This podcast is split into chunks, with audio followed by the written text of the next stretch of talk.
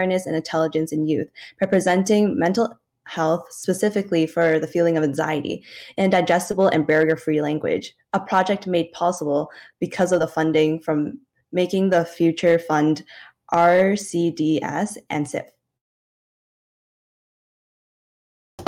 Sorry about that. My dad just walked in, so a little awkward, but we're good. we would love to hear more about your book, Rudy's Belly of Bees, which is a great title. Could you share what inspired you to write this? Yeah, so really the in the oddest ways, I think it's been the pandemic. I think a lot of people can attest to the fact that the last year inside has for a lot of people kind of sparked creativity. We've had to look within ourselves a lot. For myself, it was sitting there last April and May, especially when things started to get a little bit more real, like, okay, this isn't just two weeks and I realized in a lot of ways there were things that I was struggling with, and I couldn't quite figure out why I was struggling with those things. Mm-hmm. And I kind of, you know, as I'm sitting there going through the motions, and especially with a lot of anxiety, realizing how much of that really went back to my own childhood. And it's not to say that things were terrible in my childhood, but it is to say there were many things that went unnoticed because, especially, so I was born in 1999. Being a kid in like early 2000s, it especially wasn't talked about and you kind of develop and you you age but these things they continue with you. And so now even mm-hmm. though i'm going to be 22 this week a lot of the things i have to still deal with come back from those moments in childhood. So that's kind of where the inspiration came from. It was kind of like the frustration of why am i not dealing with things in this pandemic? Me connecting the pieces and then it was kind of like okay i am me and that's fine and i've gone down this path but now, how can I make sure that I can reroute the path for children of the future? Wow. Mm-hmm. that sounds great. Like using your own experience and providing something for the public and community to be using. I obviously think it's a great book and a great idea, but what steps did you have to take to have this initiative started? Yeah. oh, yeah. So I think it's one thing to be like, okay, so I have this issue. Now I want to make it better. And then I've always, so I'm in journalism program. Writing has always been my coping mechanism. So I realized this could be my tool. Great. Okay, I'm gonna write a book. I wrote it no problem. A couple weeks, it came together. And then you're kind of like, okay, it's not really a journalism piece where I go and pitch it to the Toronto Star. But it can't sit in my Google Drive forever. but the the publishing world is huge, and I didn't know anything about it. So it was first saying, I think I have something. I'm not sure what it is. I'm not even sure what the publishing world looks like. And then from there, it was kind of like, okay, I need to make a whole game plan. So, what makes a book what it is? So, it's one, literally getting printed. How do I get that? Okay, well, I need a publisher unless I self publish. And then mm-hmm. it was going through, okay, so I actually have to, I do have to pitch this, but it's not pitching like the five W's. This is pitching a book.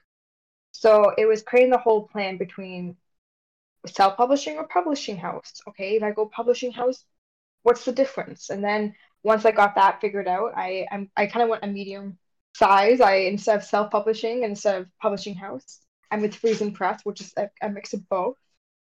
And then it was kind of like okay so if someone likes the words great and they're gonna they're gonna publish it. And that takes care of a lot of like the legal stresses of it but then it's kind of who's gonna draw this thing? I don't draw, and who's gonna like help me market this thing? And mm-hmm. then mm-hmm. you kind of get there, and you're like, okay, so I got a team, and I got an amazing illustrator who's doing this with me, but it's thousands of dollars. so the last process is finding out how you fund a project that's almost ten thousand dollars. Wow, that's like a yeah. big step. Like and that's a lot you're putting on on, on the line like uh, not just you it's a team effort. And it's a team I effort under- exactly. So i understand how that could be stressful. Uh, how did you kind of cope with the stress of starting this own like project of your of your own? Yeah so i think like the writing it was great. It was a it was a great release point. I felt really motivated. The stress really did come from that money point of being like i think i have something here but the barrier to money the, the financial barrier that so many so many folks experience is hard because you don't want to give up on something because of a price tag And so really a lot of the support I, I, I needed was financial. I had a great group of friends around me telling me like, this is good, you need to do it, you need to do it, which is amazing. And it helped me a lot to feel confident. But the actual financial support was the point that I really needed. And so that's where the student groups like RCDS, Making the Future Fund, and SIF was really the support I needed. Not only just taking their money and being like, thanks, but also going into those pitches and starting to feel more confident talking about it and getting to sit in front of a panel. And, you know, when you go into that thing, as much as it is being like, you know, give me your money, it's also like, believe in my dream. And so that was also the support I kind of needed from beyond just friends, because friends tend to kind of encourage you no matter what, they'll be there for you. I need people that actually had like, okay, this is actual money. Make me believe enough in what you think to invest in it. So that helps yeah, to support you and your passions and everything. So that's amazing. Mm-hmm. I think like definitely being a 22 year old and having the success, kind of starting your own initiative and kind of taking these steps and learning as you go is definitely something that we should all be really, I guess, like motivated by. And to be having your story shared is a great idea. Um, would you have any advice for any students that want to start their own initiative, not only um, being author of their own book, but having an idea and turning into something of their own? Right. I was talking to Aji last week. I had an interview with RCDS, and the one line really to take away there was, I sound like a Nike commercial, but it's it's just do it. Like, I think there's so many barriers, and we all come from intersections. I am a first generation student. I'm a woman. I also, like I said, had the financial barriers of all of those intersections, and I think it's so easy sometimes to be like, but look what the odds are against me, and really you just have to, as much as we can be like, okay, but I'm not those things right now. Like right now, I'm I'm an author, and that's what I need to focus on doing. So I think it's you have to get to the point when, and I, and it's it's tricky, and I and even now I speak from a privileged place to be able to say this, and I I recognize that, but it's like you have to get to the point where you just do it, and you you look past all the things that are going to try to stop you and say, okay, but these are the things that are going to make it possible. And even if that's just writing it down of like, these are the things that are going for me. Okay, so yes, I'm a first generation student, but I'm here. And now that I'm here at Ryerson University, here's some funds that I have. Okay, great. And yes, I'm a woman, but I have an amazing group of women entrepreneurs in my life. So let's look at it on the flip side. And so there really it, there's something better I can say than as much as is going against you, even if just two things going for you, ride those all the way to the sun extremely inspirational and i think a lot of folks don't understand um, how to use sif and the process of sif. So i think it would be very beneficial to students who might have a passion project just like you and yourself and i think it would be beneficial for them to hear um, some of the processes that you remember about sif and how you used it. Yeah and applications are overwhelming because again you really have to get to a point when it, you're not just going and asking for money like it needs to be beyond just oh just give me you know a couple thousand dollars. Like you really have to get to the place where you, you solely you really do believe it. And that you know even if say you got one third of what you're asking for that that's not going to make you give up. So first step in that process is being ready being ready for the fact that you might not get all your money. So what's the next step and then also just really taking the time on the application. So with SIF, first you, you attend some workshops early on so you can register, you go through a brief training, and then you have the written portfolio aspect where you talk about your project. and I would say, I don't want to, how do I say this properly? you know, don't just kiss butt to try to get money. Like, again, if your idea is truly there and you, and you believe in it, it will speak for itself. So you, you don't have to do that. Really again that should get you to a point where you're not too stressed that you can you can truly sit down and take the time to put the project down into words. And that should be if you have that confidence and you've gone to that place with your project that will lead you to the actual pitch. Now the pitch is terrifying. Of all the funds i applied to that was the biggest panel. So that is something you have to consider as you're you're speaking to an audience. With making the future fund it was two people with RCDS, it was actually, I would say it's a similar amount of people, a little bit less though, a little bit less. With SIF, I think if, if anyone is thinking about applying to it, when you get there, if it's still all online when the next time around goes, just you have the option to change the gallery views, make it as small as possible, and find one. Per- it's almost like if you're if you're actually speaking to a crowd, the piece of audience is always to find someone that's a comfort.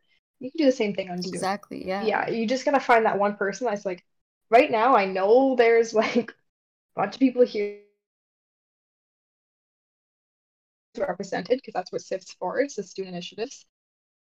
But like I'm seeing you right now, so I'm gonna I'm talking to you. I'm gonna funnel my focus to this person, and no one on Zoom knows. They, they all at the screen. Yeah. um, so just exactly. find that one comfort. Yeah, and then from there, again, let the project speak. And I think it's really in the moment, but it's something that again focus energy into one person, the rest of it just to the thing you're passionate about, and it will it will help drive you a bit. Well, personally, I was on the SIF panel and I was actually listening to your pitch, and it sounds very passionate that you really have the dream to do something like that. And I think that was really emotional or motivational for the rest of the panel to kind of give you full funding. I could te- definitely attest to the fact that having that drive and passion does kind of put your project above everyone else's. Um, something that I want to ask personally was this is like a big initiative and it's not just kind of putting from point A to B, but having everyone kind of included to make this possible from an idea to a physical book.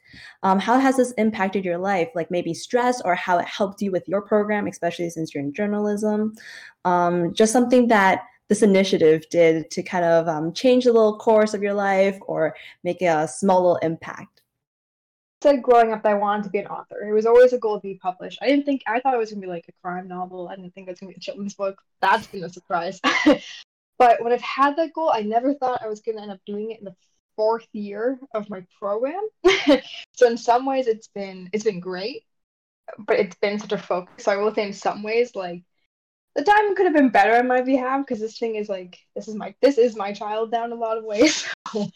it has taken some focus for sure and remembering that no i'm still a student like i need to be able to you know go to class focus on that but in a lot of fun ways too i've been, I've been able to eh, kind of bring it full circle with a lot of my with a lot of my programming i take through school now which has been fun.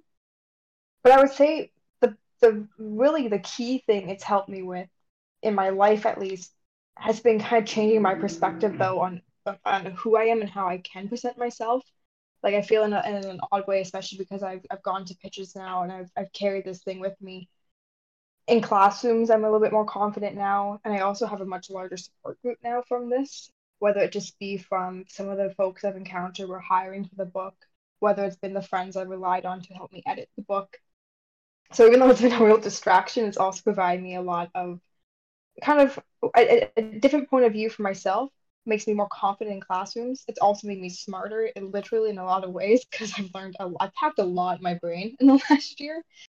And then yeah, the support of it all has really, really helped. That this wouldn't happen without a team.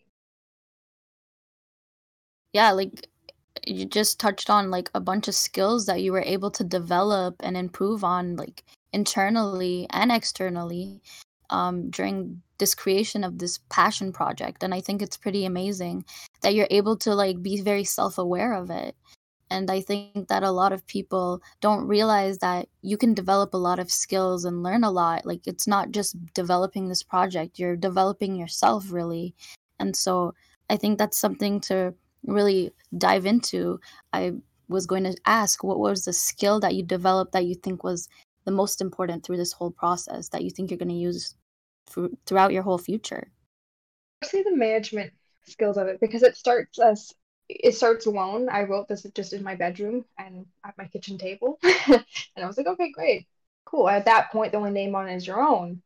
Great.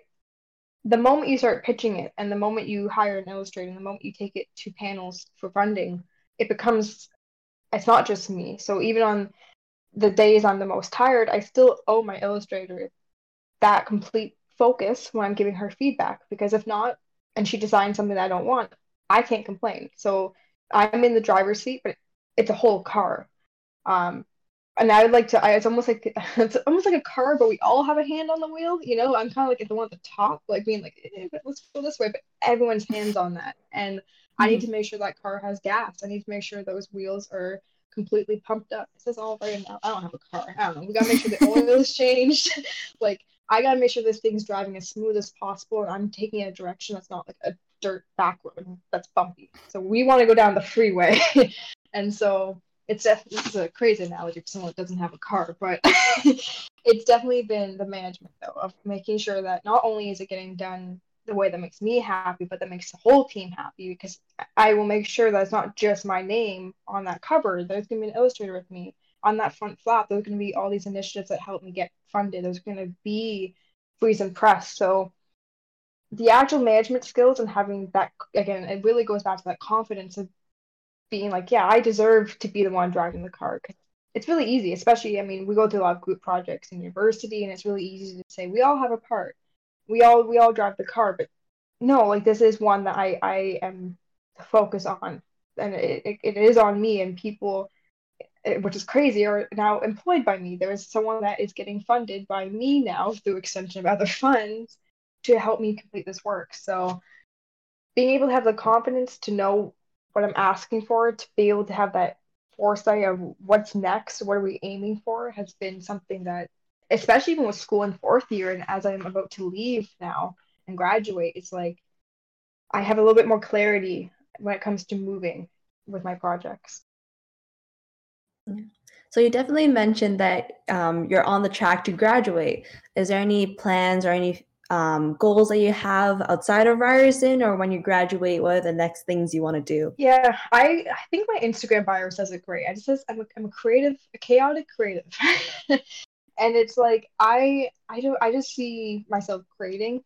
Um, I do have a nine to five job that I work, and like for me, that's great to provide income, and I love what I do. That I work in communications, but after graduation, I think when school is a structure that kind of goes away, and I have a little bit more time, it will be continuing to create. I always think there'll be something coming out of my body one way or another. I I, I usually am running a blog, which I took a break on recently.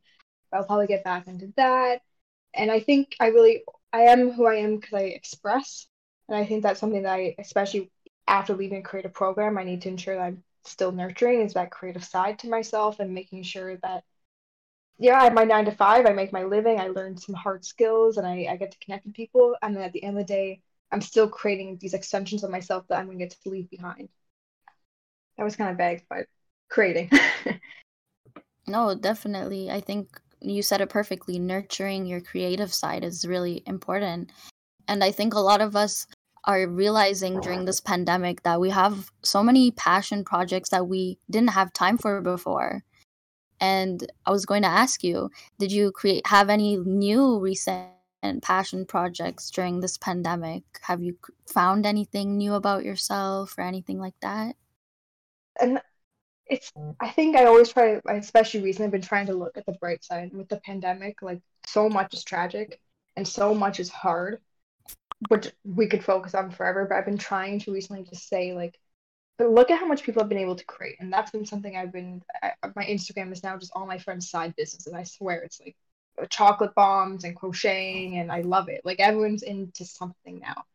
And um like that has been something foremost that i love is that i'll all be able to tap into this. And so for myself a lot of the focus has been on on the book but yeah like as we continue and looking ahead, I want to get back into my blog and keeping that side up. One thing I did realize after the pandemic though is how much I actually hate social media, which is ironic because mm-hmm. I think I've spent like three years trying to build my social media and be this presence, and I just every like I have cycles. I'm like, yeah, yeah, this is great. I'm hashtagging. I'm, it's great. I'm getting followers. I'm doing giveaways, and then next thing you know, I'm like, this account is private to my friends only. I'm not dealing with this. I can't. I can't brand myself.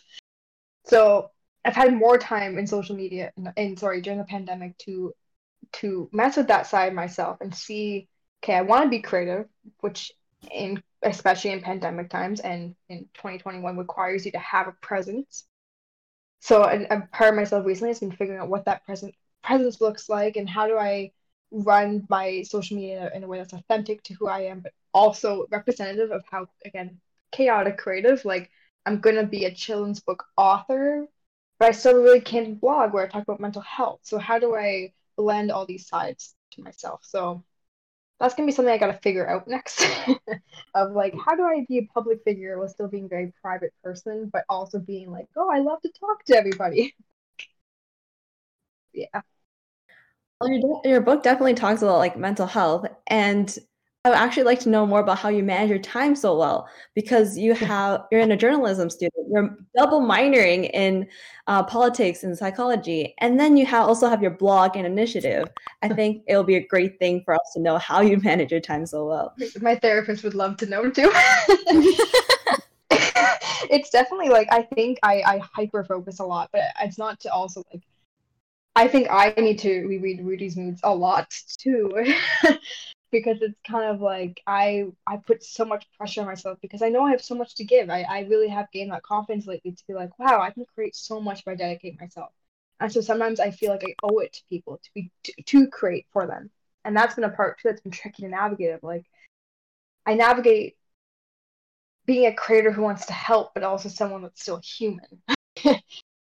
um so yeah, time management is definitely tricky because it's I always want to give and give and give, and it, and it it's almost it, it can be toxic sometimes, and I honestly to myself because it feels good. You know, you get feedback. This is amazing. We want more, and you're like, yeah, I want to give you more. And then, like you said, but I'm a student who's releasing a book. I'm trying to have a blog. I'm trying to figure out what the heck social media is for me, and after graduation. So time management for me really has just been sometimes when I close that laptop, it's just putting it aside, going for a walk. And I think anyone can attest to during the pandemic is especially hard to time manage because there's nowhere for me to be other than here. So it's me and my laptop. It's pretty easy to be like, well, I always have to be on. Must well. But it's been finding ways to kind of retract my brain to be like, but you're human. Literally take a shower, have a coffee and don't turn your computer till at least nine like and off by at least six. And if you're on after that it has to feel good. If it's feeling stressful if it's just another thing i'm adding then then stop. Definitely. I think time management is a chaotic journey to get good at and I think mm-hmm. during the pandemic, even people think, oh, you're at home all the time. It must be so easy to kind of, you know, t- uh, you don't have to go physically to work. You don't have to do this physically outside. But eh, I think that people need to remember, and especially people in my house, I feel like they forget that eh, we're still doing things. We're still logged in. We're still, you know, trying to figure out ourselves and like trying to do our jobs, trying to, you know, do schoolwork online and i think people forget that just because everything's at home doesn't mean that our time management skills are suddenly perfect because we're always at home. So i, oh, and, I, I think it, it's so easy for busy to be seen as productive and sometimes it's also like we fill that void i think and i do that a lot too i'm just like well i gotta do something then. And sometimes i just get to a point am i even doing anything productive? Probably not so it's also having that self awareness of being like, at this point, am I just like filling this pandemic void? I could definitely attest to that. when like your parents see you sitting in front of a computer or a laptop for like eight hours, they automatically assume you're doing homework. But sometimes you're taking a break or you kind of get sidetracked by something else. But then it always seems like you're stuck at that position and you feel like you've been doing homework for the entire day when honestly you've only been doing it for like an hour or two and then getting sidetracked. So I think like closing your laptop, taking that walk actually makes you more productive at the end of the day. And then it doesn't make you seem like, oh my God, I just wasted my entire day on this project that I didn't even get much done. Exactly. It happens like 24 7 to me. And I think that we're all in this journey together. This has been thrown like we said this at in every podcast. We this is a complete new process. We're all learning how to deal with a pandemic lifestyle. And I think we always need to remember that we need to give ourselves a pat on the back because we're all doing the very best that we can. And at the end of the day, we have ourselves, so we need to respect ourselves and love ourselves. As cringe as that sounds, we should give No, ourselves the so benefit of the doubt. And it's so easy to compare yourself. Like I know like, Hmm. I know so many people have told me too, being like, "Wow, it's amazing that you wrote a book." And it always like throws me for a loop because the amount of times I'm looking at someone else and being like, "Wow, look what they've done. I've done nothing." And there's someone behind me looking at me, and I'm looking at that person. That person's looking at someone else, and it's it's so easy that we almost sometimes drive each other into this cycle. And you just have to realize that like we're all doing what we can. So for some people, that looks like being able to manage a blog and a book and school.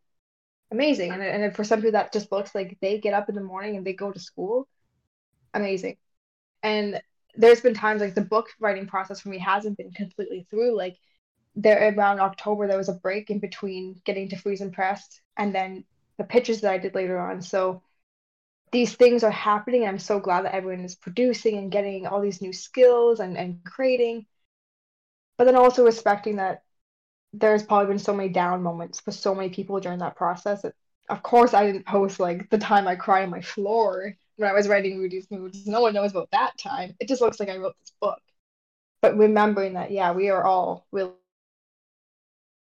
this and unique, and the ways that will come out of this will be different. But at the end of the day, if you come out of it, that's enough.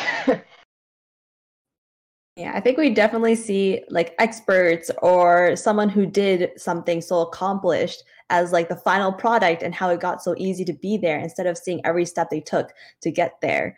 And I feel like a lot of people could kind of use that motivation to let them start a business or start the first step, but not kind of use that as an end goal kind of situation, but kind of slowly move up there. And I feel like what you said is completely true. Like seeing someone play soccer online or like on a television, you think it's so easy, but you forget all the hours they have to do to train or to get to that step.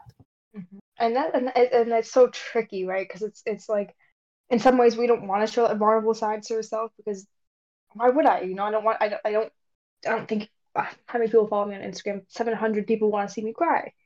But then it's like, but then you have to have that perspective, being like, so I have created this like false reality in some ways that I think with Rudy's Moods especially, I've been working to address that reality too of like what it takes to get here. Because I think, like you said, it inspires people to know that like if you, and it goes back to me saying just do it. Like you don't have to do it today, have it done by tomorrow, and have a massive success by Thursday.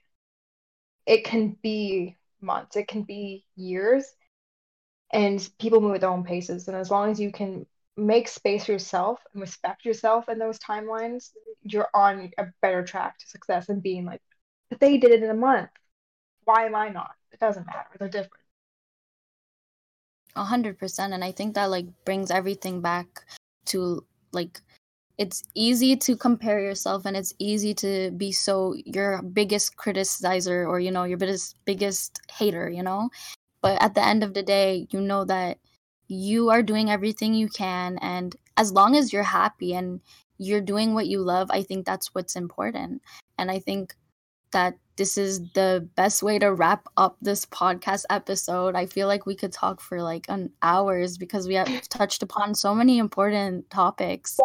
And I think that we from me and Esther, we really appreciate you coming and joining us today and sharing to Ryerson students and whoever has tuned in about the successes and the behind the scenes of writing this incredible novel like book for children and I think it's really exciting. So go ahead and tell everyone where folks can find you, your social media, plug yourself for us. This feels like such a fame moment. so you can mainly find me. Uh, the best place would be probably on Instagram, which is just at shannmarie.blog. That's S H A N N M A R I E dot blog.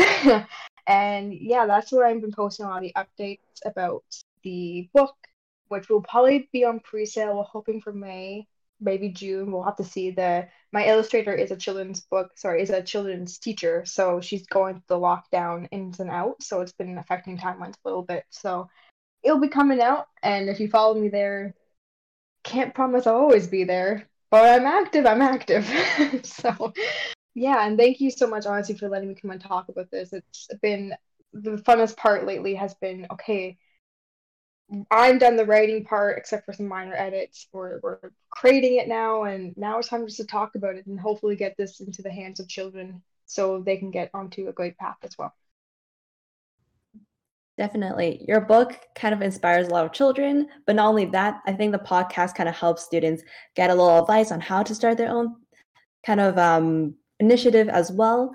And Judy's Mood Belly of Bees, I feel like knowing the the steps you even took, like um, the fact that you cried, kind of makes you a little bit more um, of a real person. I don't know, like when you see a book, you kind of just see the success, but you don't know the steps that got to that point. And I feel like it's great that you shared a little bit about that. Yeah, no, for sure. If, if anyone's thinking about book writing, prepare to look at one word for hours because there are so many words in the English language that mean the same thing but some just sound better. so my my vague piece of advice: if you're going for the writing path, you're gonna spend a lot of time on tedious things, but the pair is worth it. So I just want to thank you, you and our viewers, and don't forget to check us out every Tuesday at 1 p.m. on Student Life, well, Ryerson Student Life in um, Instagram Live. Thank you so much. Bye, everyone. Thanks so much for tuning in. Bye.